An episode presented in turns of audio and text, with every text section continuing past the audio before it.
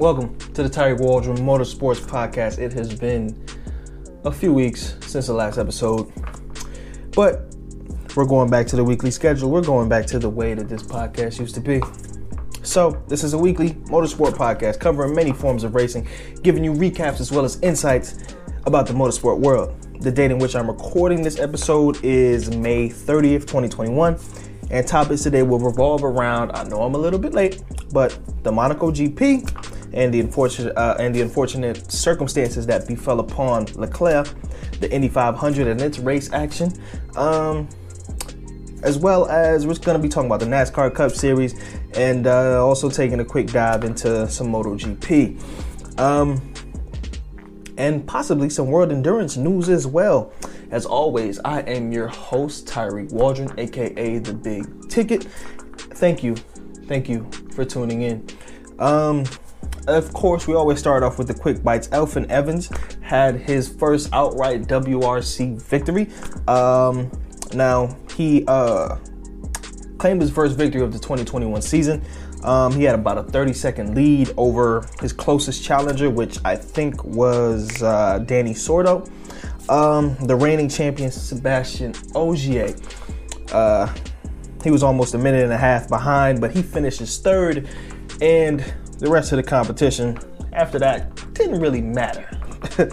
um, Evans claimed the most win, uh, the most of the stage wins, and he had the overall race win as well and uh, Sebastian Ogier was able to take a little breather and doesn't have to put down so much metal. But I'm sure in the next event, he will be doing everything that he needs to do to finish off with his eighth world title.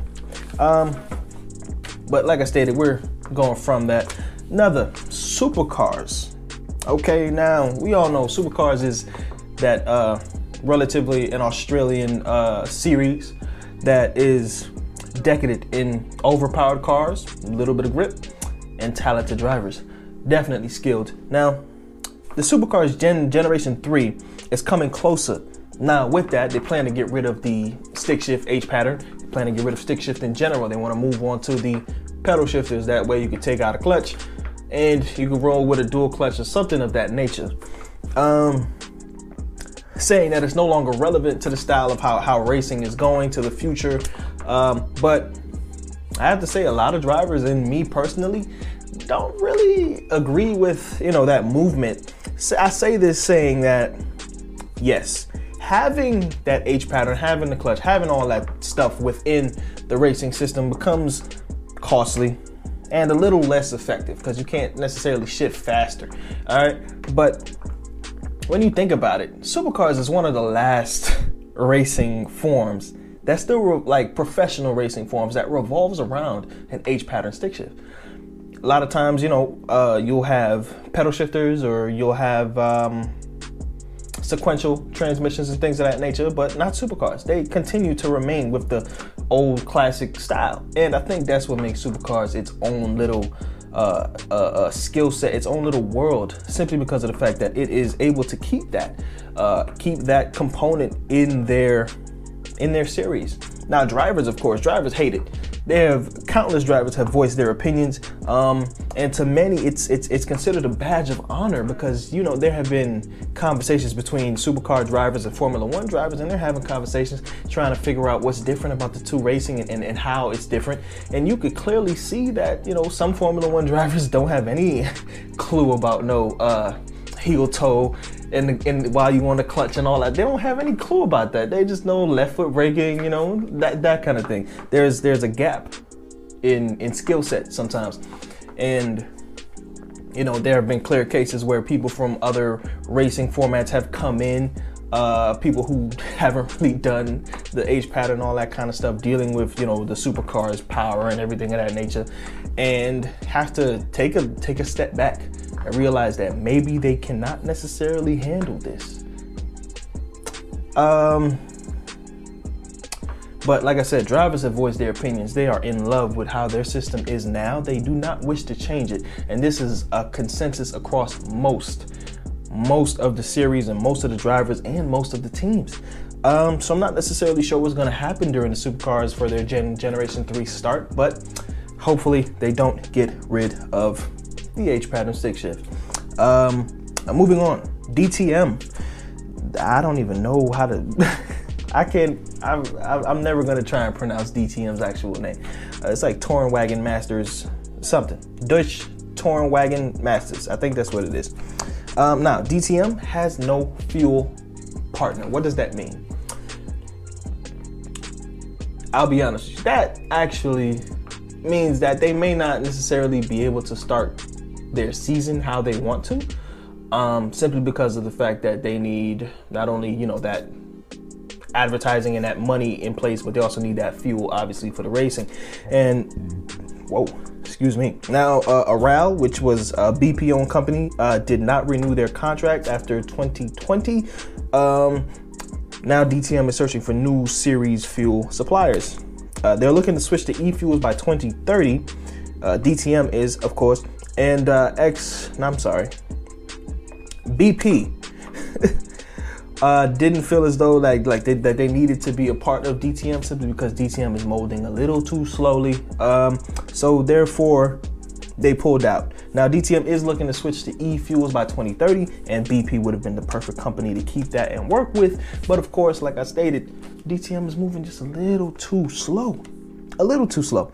Now, a perfect candidate would have been maybe ExxonMobil. They would have been ideal, but ExxonMobil is not participating with DTM. They will have to find some other supplier um, until then because synthetic fuel is expensive. They'll have to stick with their regular with the regular fuels and what what, what type of fuels that they know well, uh, rather than e fuels and all that stuff. Because, like I said, synthetic fuel is expensive. And to be honest with you, DTM is broke. I feel like that should be stated. Um, I think I covered that in a podcast episode last year where I, I discussed that their finances are, are, are, struggling a little bit in certain uh, aspects. But hey, maybe they can be looking forward, and, and, maybe that might be a reason why BP even pulled out. That might have been another reason why BP pulled out because they don't necessarily see the longevity that uh, that DTM is necessarily pushing forth. But of course, we know that DTM is not going to go anywhere. It's a pretty significant race series in that in that in that in Europe. I was about to say in that area, but in Europe, it's a pretty significant um, racing platform and is definitely something that brings in some viewers, brings in some cash, brings in some money, and hopefully they can come back and have fans and all that kind of good stuff this year.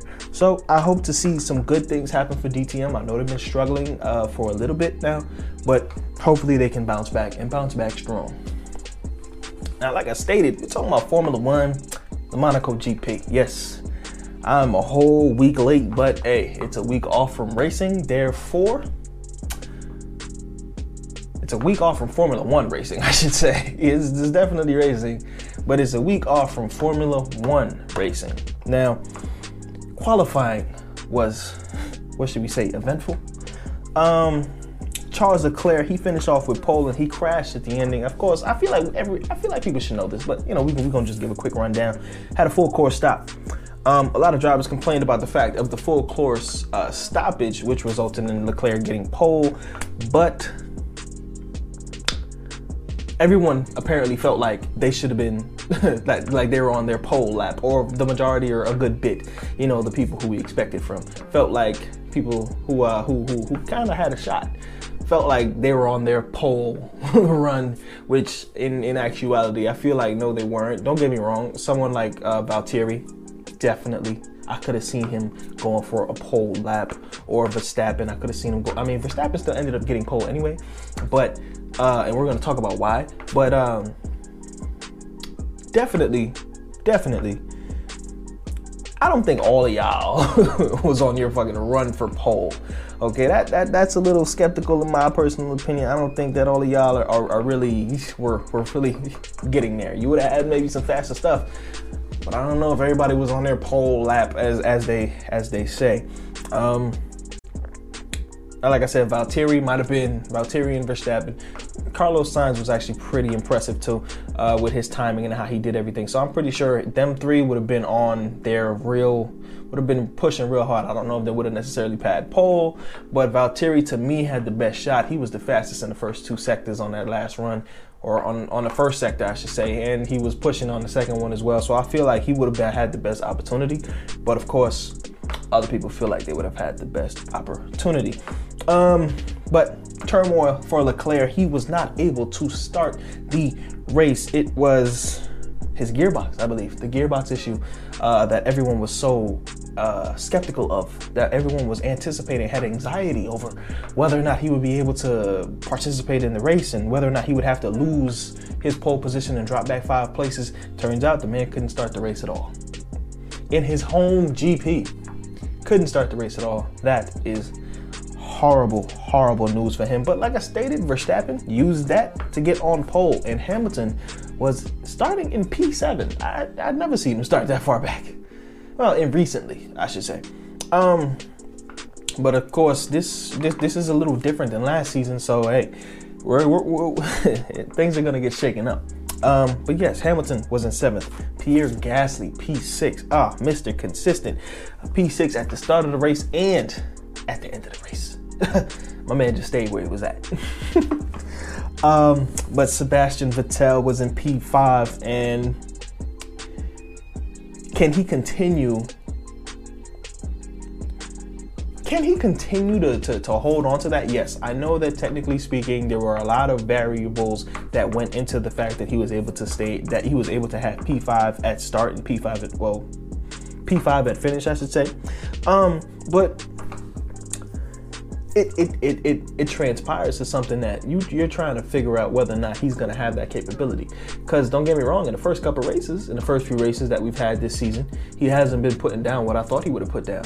I thought this season, you know, I've, I've made predictions. You know, if you go back to my episode Aston Aston, I've I've I've made predictions that I really thought that Seb was gonna put down the metal a little bit and and and and, and do some real some real work, some real elbow, put some real elbow grease into this. It don't necessarily seem like that was the case. And of course, in Monaco, he was able to come away with a P5, which is impressive, which is how I would like to see him progress throughout the entirety of the season. I mean, P5 or better. Hey, that's good. But he has lapsed since the beginning of the season, and of course, with this one good thing in um, what is this in Monaco. Um, I would like to say that he's not necessarily consistent for sure, and I don't think that he's going to continue to be able to put down what he's put what he put down in, in, in Monaco, especially since that there were so many other variables that allowed him to to to, to retain that P5. Um, stepping away from that though, lap 30 to 31. Valtteri and his pit crew, we've all seen that one wheel that they finally got off, I think, after three days. I believe after three days, they finally got that wheel off, or after uh, two days, or something of that nature. Um, we all know his whole his his whole DNF did not finish, and uh, because of that wheel. Now, there were a lot of suggestions of why didn't he just go back on. There have been plenty of cases of people wearing, of, of not wearing, of people, of drivers having mixed sets on. Um, I'll be honest with you, after going 30 laps on a soft tire, there is no grip on that boy.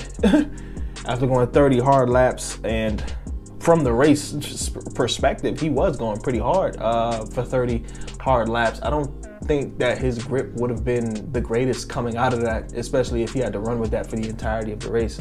Soft tires are not meant to go, what was it, 78 laps? Soft tires are not meant for that. Um, so he definitely needed to change out, of course, but could he have gone farther? Most definitely. Most definitely. But we know what happened. We know that we're stuck with this uh, stuck with this DNF. We know we know that he's stuck with that uh, did not finish. Um, pretty just just bad luck, honestly. I mean, don't get me wrong. Yes, Valtteri is a skilled is a skilled driver. He's not the golden boy for Mercedes, of course, but still upsetting to see. Definitely something that you not necessarily want to to, to, to, to see happen to any driver. You know what I'm saying? It's not excuse me, it's not one of those things that that that, that you wish upon a driver, you wish upon a competitor. It's it's upsetting to see, and you can see the frustration and all that stuff with uh, that was going on with him. He was he was heated and broken down um, in the footage that you see on the TV and all that kind of stuff.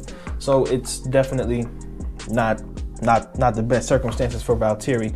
Um, now Lewis Hamilton, who is the golden boy for Mercedes, oh man, he was having a fit.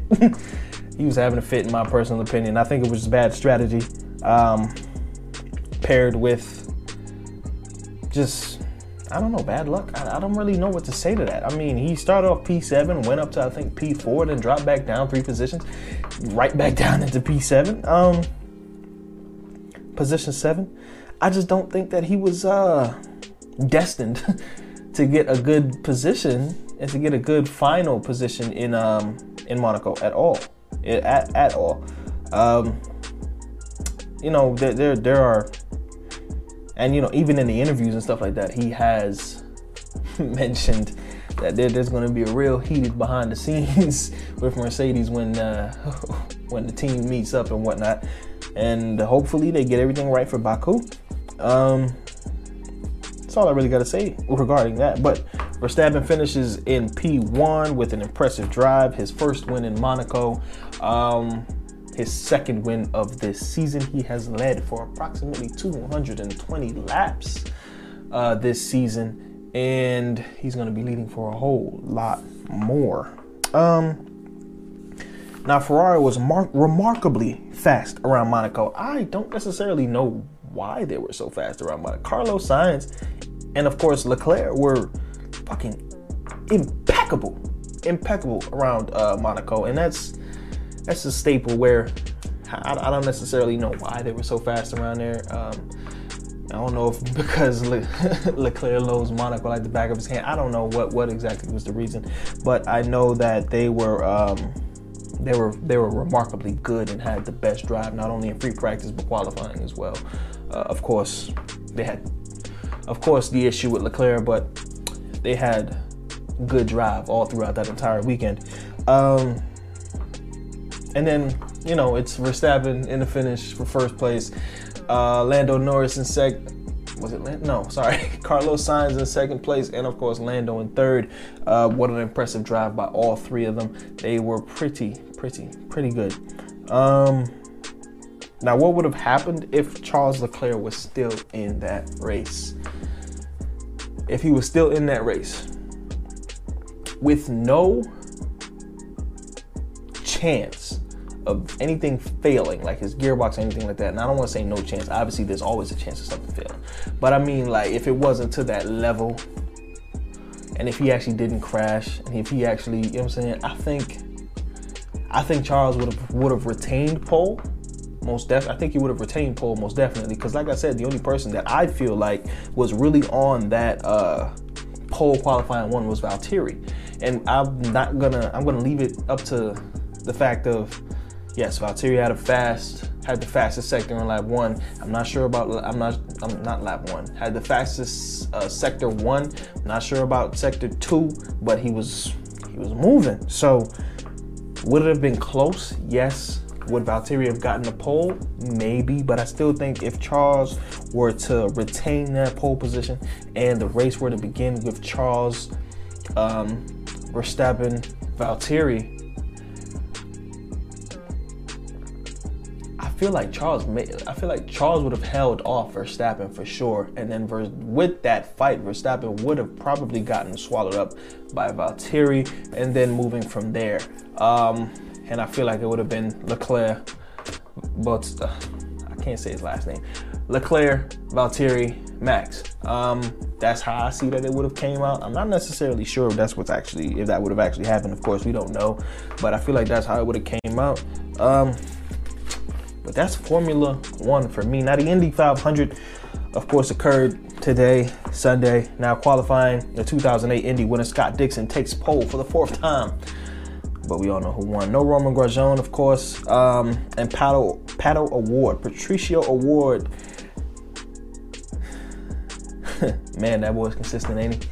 That boy's good. Um, Rick Mears has a record of six pole positions, and of course, Scott Dixon is now uh, two more close to that, I guess. And um, I'm not gonna lie, I had a lot of hype, a lot of hype for the Indy 500. I mean, they were projecting almost over 100,000 fans to be in the stands. Um, like COVID don't even exist. I mean, don't get me wrong. People were probably vaxxed and wearing masks and all that kind of stuff, and probably maybe separated and whatnot. But about hundred thousand people uh, were were projected to show up. I'm not sure the exact number of how many people showed up, but that doesn't really matter. Um, but this is just the qualifying stuff, in my opinion. I have the actual race right here. But if we continue with the Indy 500, Helio Castro, whoa, Helio Castroneves was the Indy 500 winner for the fourth time in his career. He had a fantastic close finish. The celebratory four-time winner. The celebration was great. Celebration was great. It was. Um, you, you, you've never seen Helio uh, overwhelmed in, in, in, in, emotion like that, uh, usually. Um, Pato O'Ward, finished fourth place. I told you the man is consistent. He's great. He's great. And this was only his second season or his second Indy, car, uh, Indy 500. So the man is doing well. Now, that last few laps was remarkable. Remarkable. And I like the fact that IndyCar stayed with, with the action. I like the fact that it was so close at the end. And I like the fact that it was a top four, top five type of race where if anyone was doing it was was, was gonna do it right, it was if if if if one slip up uh you would have lost that position, like that kind of thing. I like that. Everyone had to be perfect. Everyone had to do what was necessary in order to win. And I I enjoyed those last few laps. Enjoyed those last few laps. Um, I think it was Helio versus Palou. Um,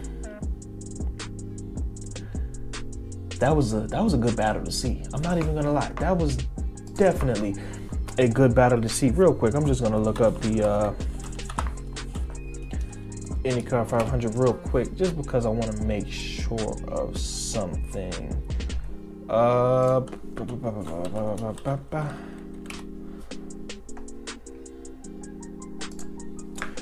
But just want to make sure it was. Yep, Alex Palou. All right.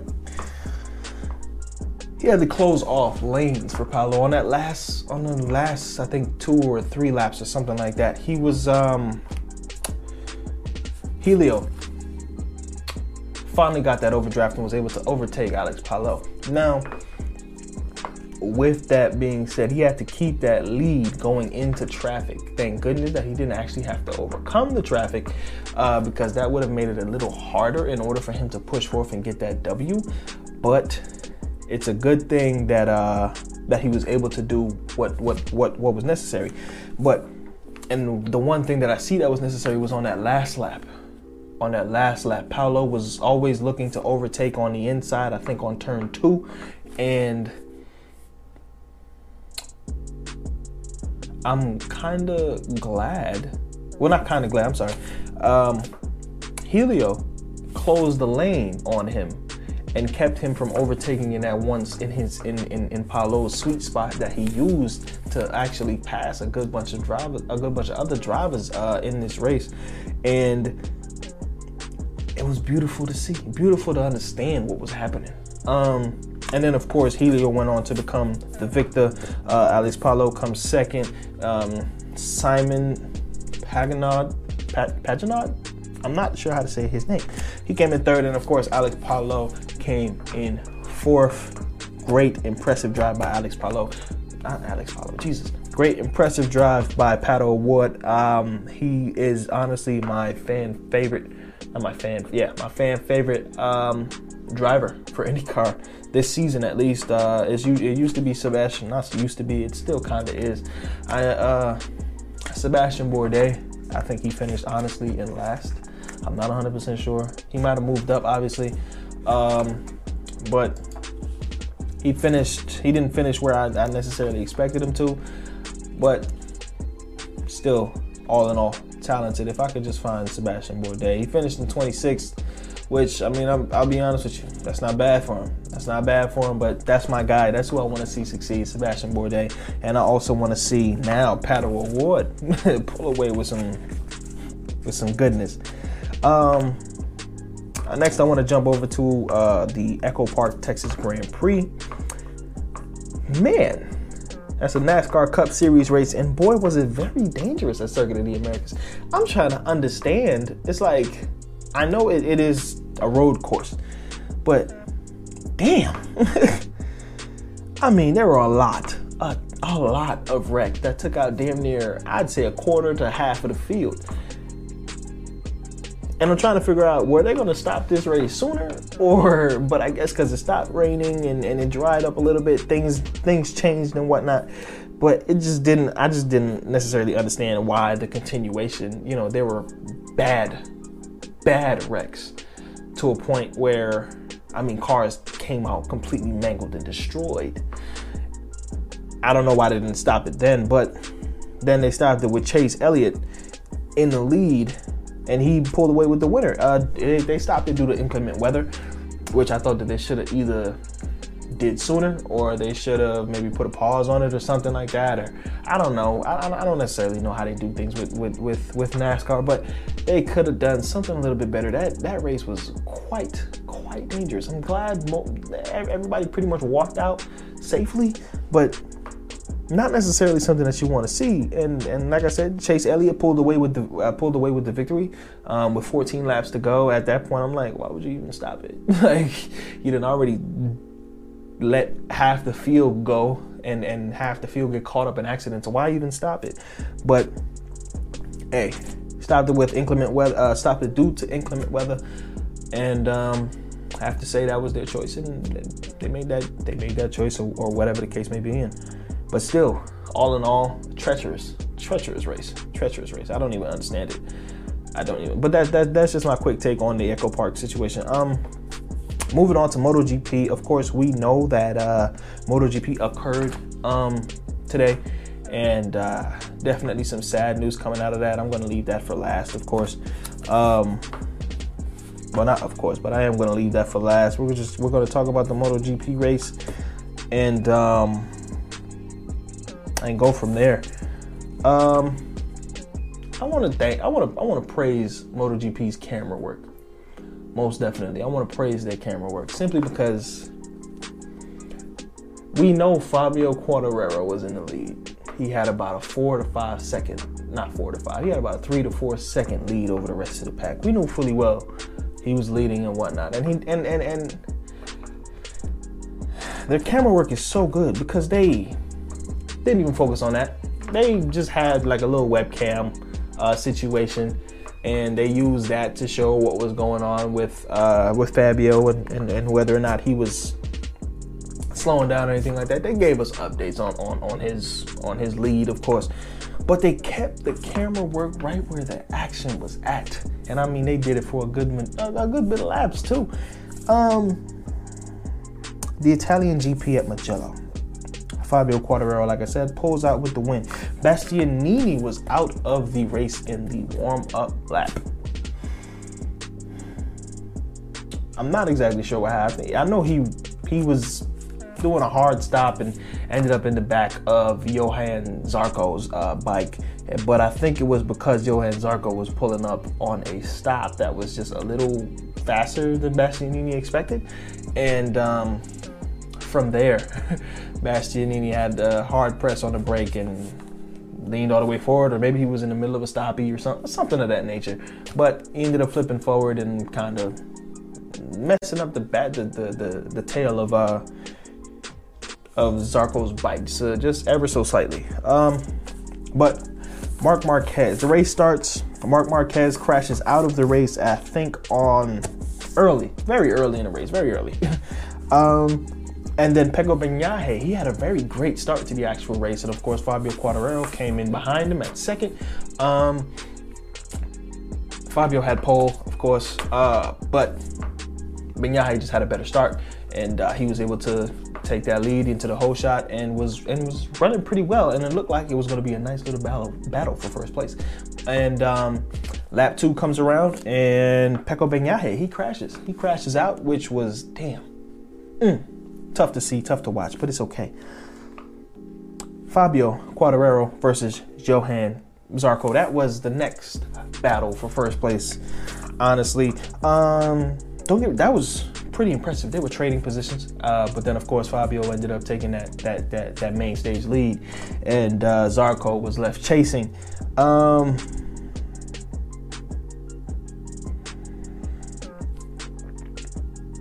Then, of course, there's Miguel Oliveira and all those other variables that came into play with with uh, with what happened to Zarco. As Fabio pulls away, there's more people getting on top of the back of that. Didn't, that didn't. I don't know if that sounded right. There's more people that were gaining uh, on Johann Zarco. Um, now, Suzuki versus Ducati. Mins and Riller going at it, going at it. It was pretty impressive to see. Uh, simply because not only was it Rins and Miller right behind Rins was Joan Mir, and I mean he they were them two. I, Suzuki has a great race pace. They don't let anything stop them. Late race, you still have to worry about them because they're closing down that gap. Granted, if you're three, four seconds ahead, maybe not, but they were still closing down the gap. And sure enough, Rins and Miller are going back and forth, and then Rins finally gets to move, and then with that, Mir, Joan Mir capitalizes a few uh, turns later, and runs Miller wide and of course takes that inside line and from there it's just those two guys and Murr ends up pulling away uh, and, and actually overtaking Rins. Wait, am I tripping? I might be tripping. I'm not I'm not gonna lie. I might be nope, nope, I'm not tripping. I'm not tripping. Okay. Nope, I am tripping. Um Murr, yeah. Murray and Rins are now chasing down Miguel Oliveira, who is now in second. Uh, but of course, Mr. Mr. Mr. Rins, Mr. Mr. Mr. Mr. Rins. It's tough to see that you get a DNF in four consecutive races. Do you know what consecutive means? That is one right after the other. It is tough to see you not finishing these races, especially when you have not only a highlight reel filled race on your hands, but also a good finishing position as well. You were in third place, chasing down second that you certainly should have caught on to, like that you certainly that you a position that you certainly would were able to get. And with four laps to go, he crashes out. Don't get me wrong, he was upset himself, but I, I too am upset because I want to see him succeed every, every pre-race. The man does well. Every time I, every, every going into every new race, I had faith. But it's been four, four. Don't get me wrong. There might be different variables. There might have been slick in that one part. You know, you're playing too aggressive and and, and, and, and, and your grip is slipping, whatever. I know. I know how it go. But damn, finish a race, man. Finish a race. Get a good position and finish a race. Just a points finish, something this season. Obviously, you've had that already this season, but like con- continue to have it. Sorry about that. I got a little heated there. but anyway, Fabio pulls away from contention. Rins crashes out with four laps to go. This is his fourth consecutive, did not finish. And Miguel Oliveira um, and Joan Mir are having a little battle after Joan Mir passes up Zarco.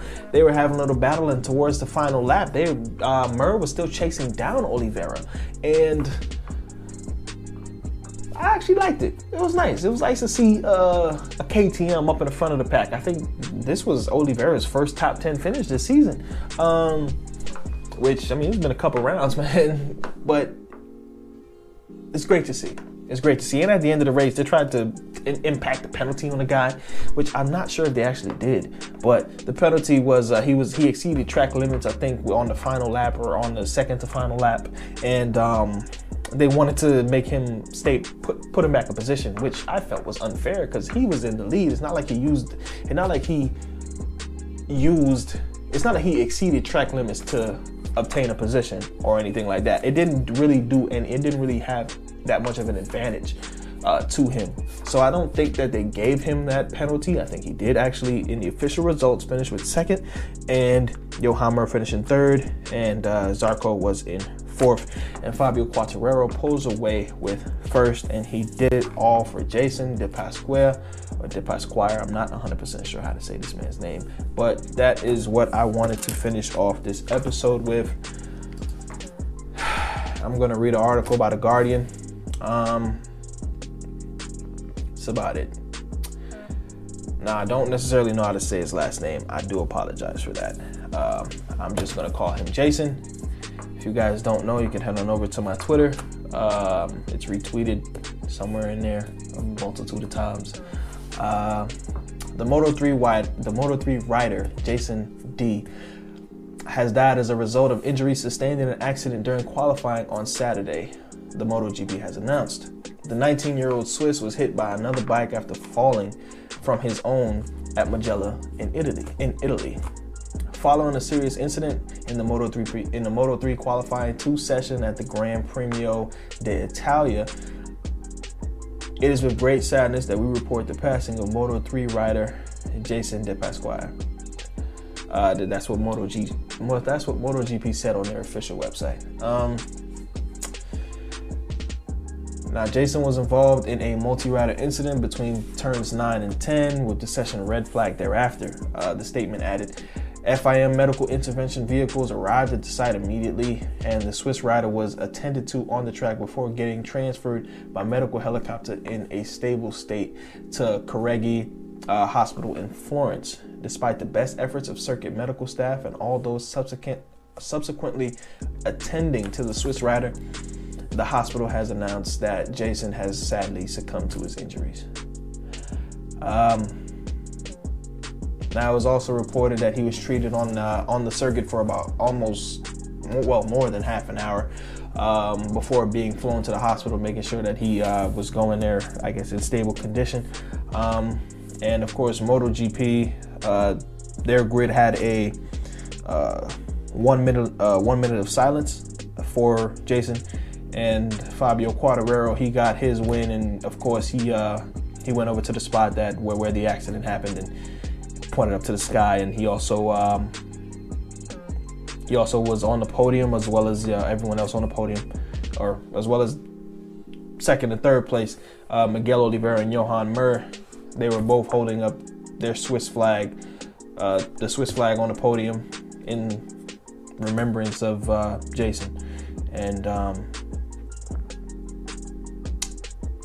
a lot of people paid their tribute. A lot of people, um, you know, gave their deepest condolences to, to, to not only the family, not only the friends, but also the team. And um, definitely, definitely a sad moment in MotoGP uh, and Moto3 history, honestly. Um, thinking of the family and friends of Jason and everyone in the MotoGP paddock, ride in peace, Jason. Those are the words of uh, Williams driver George Russell.